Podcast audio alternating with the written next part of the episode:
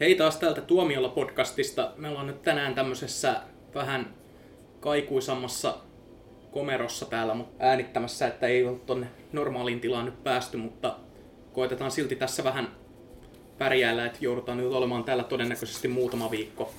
Meitä on täällä tänään päätoimittaja Jouni Viikman, toimituspäällikkö Jussi Huhtala, minä olen Joona Salanen ja sitten meillä on tämä episodin TET-harjoittelijakin vieraana. Sanotko vielä nimesi? Tota, Ville Salonen. Miten tää pitäisi sanoa? Mä en oikein... Ei se mitään, se ei ole mikään semmoinen, ei sun tarvitse huutaa, mutta että Ihan vaan, tervetuloa ihan vaan. etunimi Ihan vaan. Täällä ei huuda kukaan muu kuin Jussi, mutta se on hänen normaali puheääni.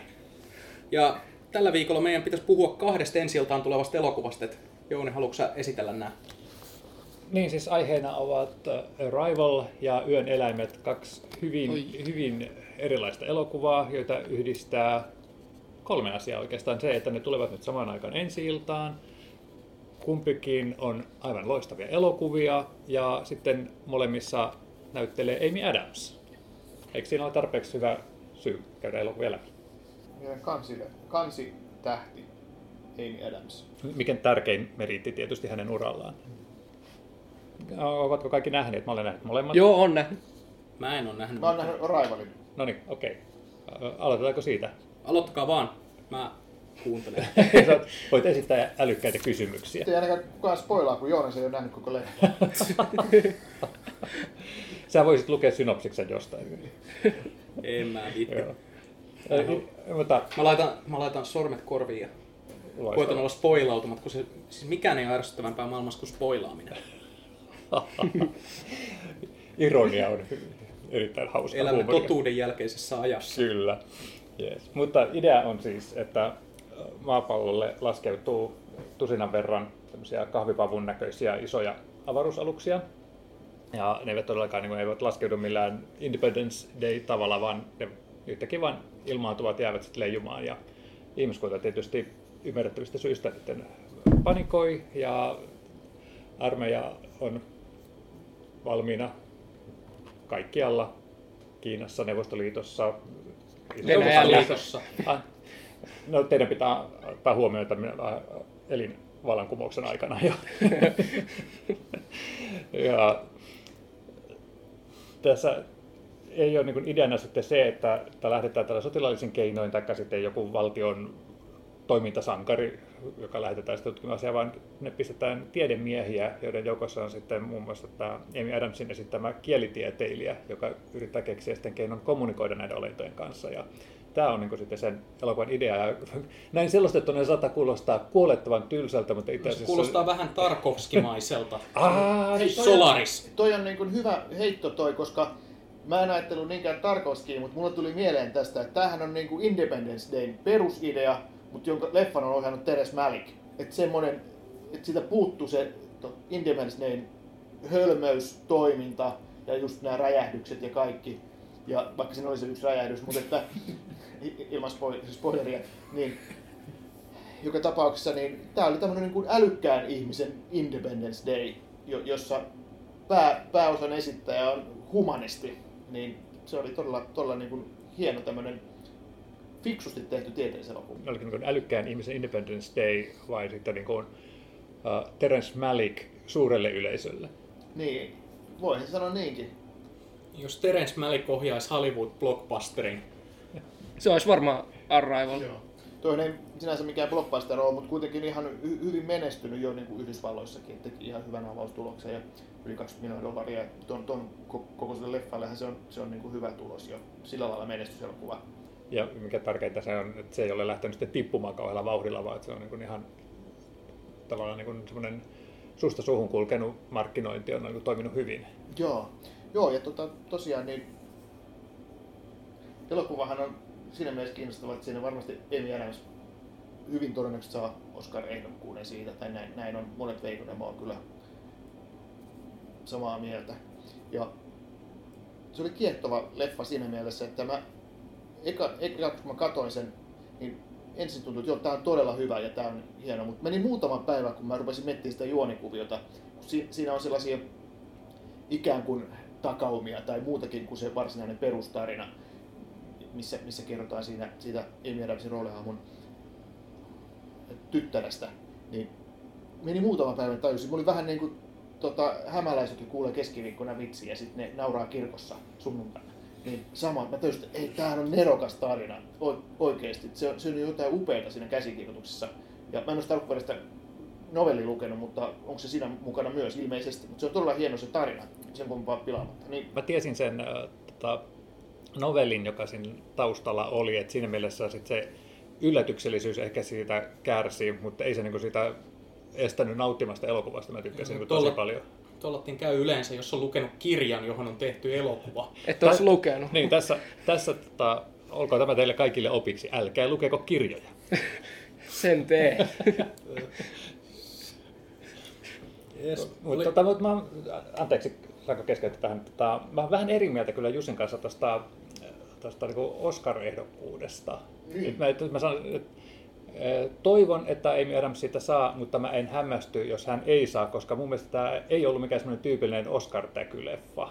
Ei niin. Se, niin. se oli aika pienimuotoinen, hiljainen, rauhallinen tieteispektaakkeli. Että jos niinku Interstellarkaan ei saanut Oscar-ehdokkuutta niinku parhaasta elokuvasta, niin mä en silleen tiedä tätäkään, koska sehän oli paljon massiivisempi. Joo, no odotellaan sitä, mutta mä Mutta- niin luulen kuitenkin tuo Amy Adamsin rooli, se oli, se oli selkeä naispääosa, mitkä on niin kuin harvoja. Ja, siinä on ja sitten siinä on Amy Adams, joka on niin kuin Oscar, Oscarissa joka vuosi. Ja jotenkin siinä oli myös semmoinen, semmoinen vaikka se oli vähäinen rooli, niin siinä oli se, se koskettavuus, mikä aina Oscar-akatemia, niin Oscar-akatemiaa miellyttää, niin siinä oli myös sekin mukana. Siinä on niin kyllä monta pointtia, mitkä sitten puoltaa sitä. Pitää muistaa myös, että Oscar Akatemian nämä systeemit on vähän muuttunut tässä vuoden aikana, kun ne yrittää saada... Niin, mutta ei ne tuolta osalta ole muuttunut. Niin, no se nähdään sitten, että millaisia ehdokkaita nyt tulee, että mä siis odotan suurella innolla tätä, että Pahapukki 2 saa muutama ehdokkuuden. Ihan Diversi- diversiteetin vuoksi. Joo. Joo, mutta tota, Tänään tuli justi se juttu, että se on flopannut aika pahasti. Tuuli, tuuli, tuuliviiri mielipide täällä. Että toi on erittäin hyvä pointti kyllä toi, että, että toi oli semmoinen rooli, mitä harvemmin näkee elokuvissa, että semmoinen naisvetoinen elokuva, missä, missä nimenomaan ei ole niin kuin miespäähenkilö, jonka ohella elokuvassa on myös naispääosan esittäjä, Mm. vaan tämä oli nimenomaan, niin kuin Amy Adams oli tämän elokuvan keskiössä ja sen takia olisi kyllä aivan loistavaa, että elokuva siitä palkittaisiin, koska sellaisia nähdään liian vähän. Ja Amy Adams tosiaan, onko hän ollut viisi kertaa ehdolla? Joo. Ois, olisin toivonut, että hän olisi tuosta American Hustleista saanut nyt jo Oscarinsa jo, mutta tota, pidetään nyt peukkuja, mutta sitten siellä on kyllä aika vahvoja vastaehdokkaita kyllä. Joo, katsotaan, että saako se en, ennemmin se kunnia Oskarin kuin se varsinaisen Oskarin. Elämäntyö Oscar. Elämä, koska aika nuorella.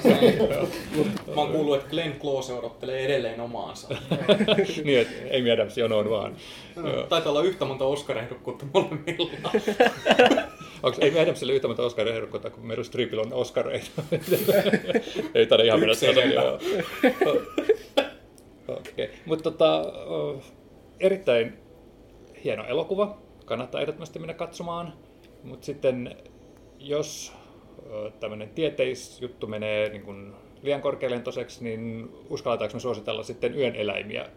Mm. Sellaiselle se ei sekään ole ihan tyypillinen jännäri. Ei todellakaan. niin, te kaksi olette vaan nähnyt. että Mä, mä voin suositella ihan vaan sillä perusteella, että mä oon nähnyt sen Tom Fordin edellisen leffan. Oh, Mä en oo sitä itse asiassa nähnytkään. Ja tota, Single Man, Single Joo, Man, jossa Colin Firth ja tota, tota, Mm. tota, Julian Moore. Julian Moore oli naisvaltaisessa, joo, joo. Niin, niin, se oli ihan loistavan tyylikäs. Mitäs, sehän sai kanssa ehdokkuuksia, Oscar-ehdokkuuksia. Sanon kanssa, aivan kuin nyt ehdokkuudet olisivat jo varmistuneet. Joo.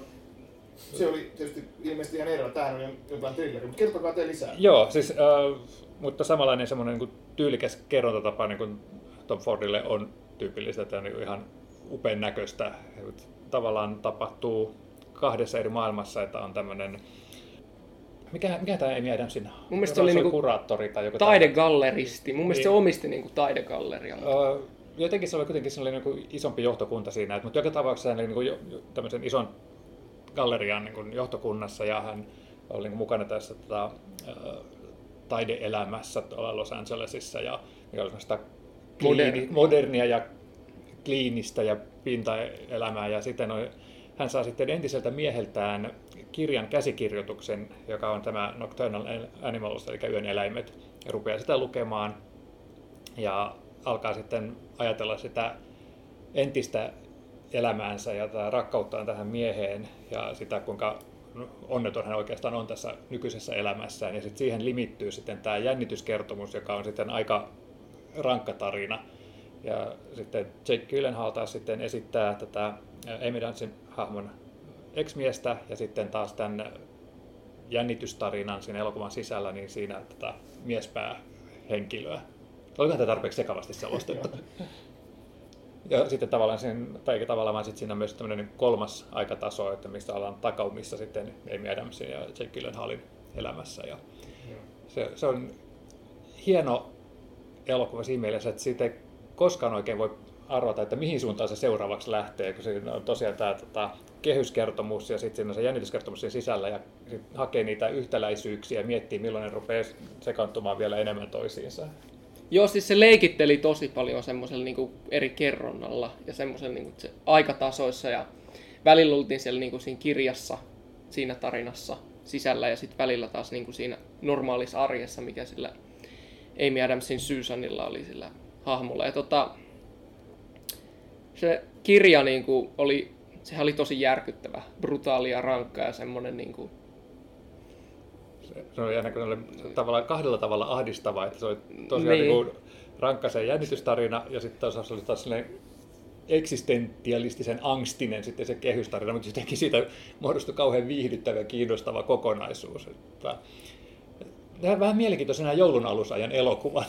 Mun kiinnostaa tuossa, kun se tietysti kun tämä Tom Ford, niin ohjaaja tunnetaan, paitsi leffaohjaaja, niin hän on muotisuunnittelija ja siinä Singleman-leffassahan se näkyi sillä lailla, että siinä oli ne kaikki puvut oli ihan äärimmäisen tyylikkäitä ja eikä pelkästään puvut, vaan, vaan vastusti se arkkitehtuuri, että jokaisessa kuvassa näkyy, että no niin, tämä siis hyvällä mielellä näkyy, että tässä on muotisuunnittelijan ohjaama, ohjaama leffa, niin oliko tässä sitten semmoista, semmoista niin visuaalista tyyliä myös?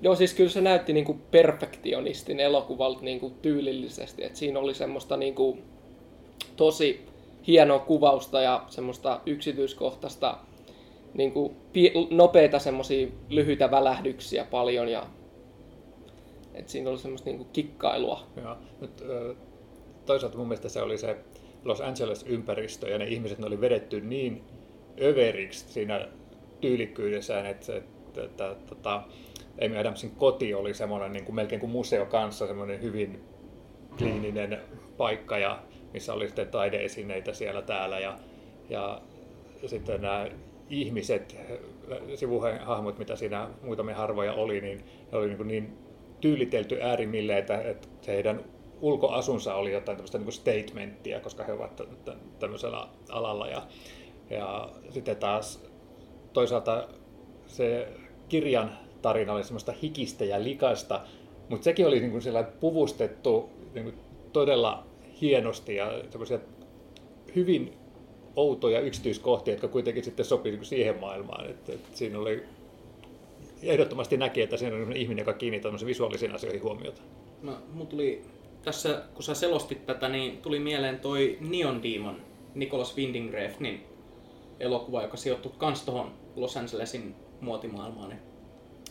Joo, toi, äh, ei ollut niin kuin samalla tavalla tyylitelty, että sehän oli taas niin kuin sitten vähän... Se oli muovinen. Se, se oli vähän muovinen, se oli kuin mm. toi Only God Forgives tota, vietynä vielä pidemmälle, että siitä oli tavallaan se henki hävitetty kokonaan, että se oli vaan sitten sitä neonia. Mutta tuossa oli tota, se tavalla, että se, ei, se ulkoasu ei asettunut sen tarinan tielle missään vaiheessa. Niin, se tuki. tuki sitä, kyllä. Joo. Et, et, ei, ei tarvitse pelätä, että joutuu katsomaan jotain taidetta.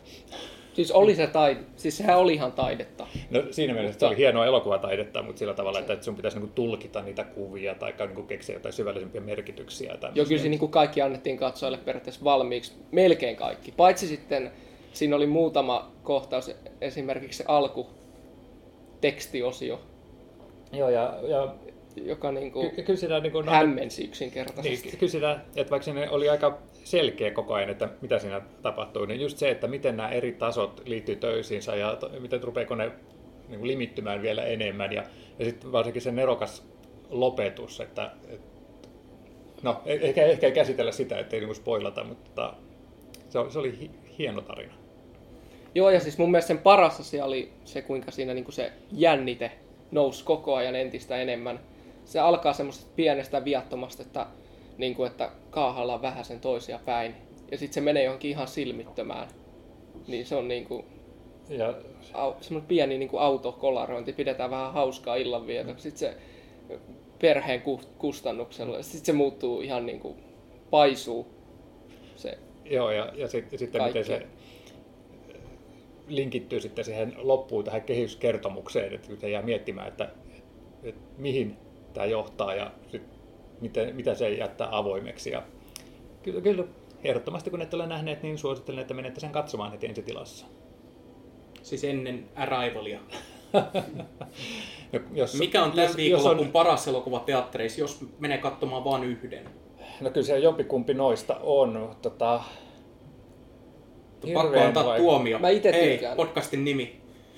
Tuomiolla voi ei. No sanotaanko näin, että tällä hetkellä mua kiehtoisi nähdä uudestaan Arrival, koska kun tiesi sen tarinan siinä taustalla ja kuitenkin sitten nautti siitä elokuvasta, niin että mitä nyt kun sen on nähnyt, niin tota, miten se vaikuttaa siihen kokemukseen, että kiinnittäisikö siinä vielä eri asioihin huomiota sitten nyt. Eh- Ehkä mä sanoisin, että ihan hiuksen hienosti Arrival olisi mun suosikkini.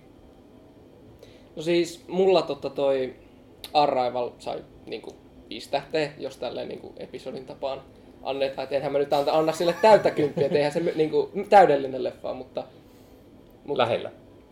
ei, ei se, mutta siis se on niinku viiden tähden, koska niitä tulee kuitenkin niin harvoin, niin sille oli vaan pakko antaa viisi tähteä. Ja vähän, vähän niin kuin teit meistä kauniille. sitä mä, no, mä en itse asiassa suomalaisia leffoja hirveästi pitäisi varmaan Ei, katsoa. No, ei me nyt niin puhuta kuin siitä. episodissa annetaan. Se on saanut kahdesta viiteen episodissa tähtiä. Se oli Niko, Niko meidän ainoa oikein todellinen punkkari, joka antoi viisi apulantaa. Suomalaisarvost- Suomalaisarvostelijoiden tähtihajonta oli kahdesta viiteen. Minä annoin myös viisi tähtiä tälle elokuvalle. Kyllä, joo. joo. Mutta tota, ei, ei se ollut niin kuin viisi tähtiä loistavalle elokuvataiteen mestariteokselle, vaan se oli viisi tähtiä semmoiselle erittäin lähelle tulevalle, miten sanoisin, semmoinen nostalgiselle elokuvakokemukselle. Meidän ei pitänyt puhua nyt elokuvasta, Niin, niin, mutta- teit meistä kauniin. Mun, pitää vielä sanoa, että eikö ole, Rival oli parempi. Mä, mä aloin nyt Jouni miettiä, että onko se nyt tyytyväinen siihen, että mä vielä sanon tästä arvostelusta, että kun teit meistä kauniin arvostelua on herättänyt niin paljon keskustelua, että kaikki on unohtanut sen, että saa noin Terminator Genesikselle neljä tähteä. niin. ei yllä. Mitä vikaa oli antaa Terminator Genesiksen neljä tähteä? Sehän oli oikein viihdyttävä elokuva. Ei ollut sen vika, että se ei ollut Terminaattori tai Terminaattori 2. Joo. Nämä on näitä sun kontroversiaalia mielipiteitä.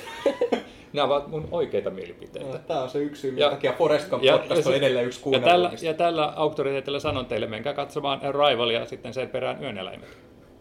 Tuossa oikeastaan tuu kuulostaa paljon pahemmalta. Joo. niin, oliko sulla vielä, kumpaa suosittelet? Siis mä, mä itse suosittelen Arrivalia, koska siinä niinku, no tähdet.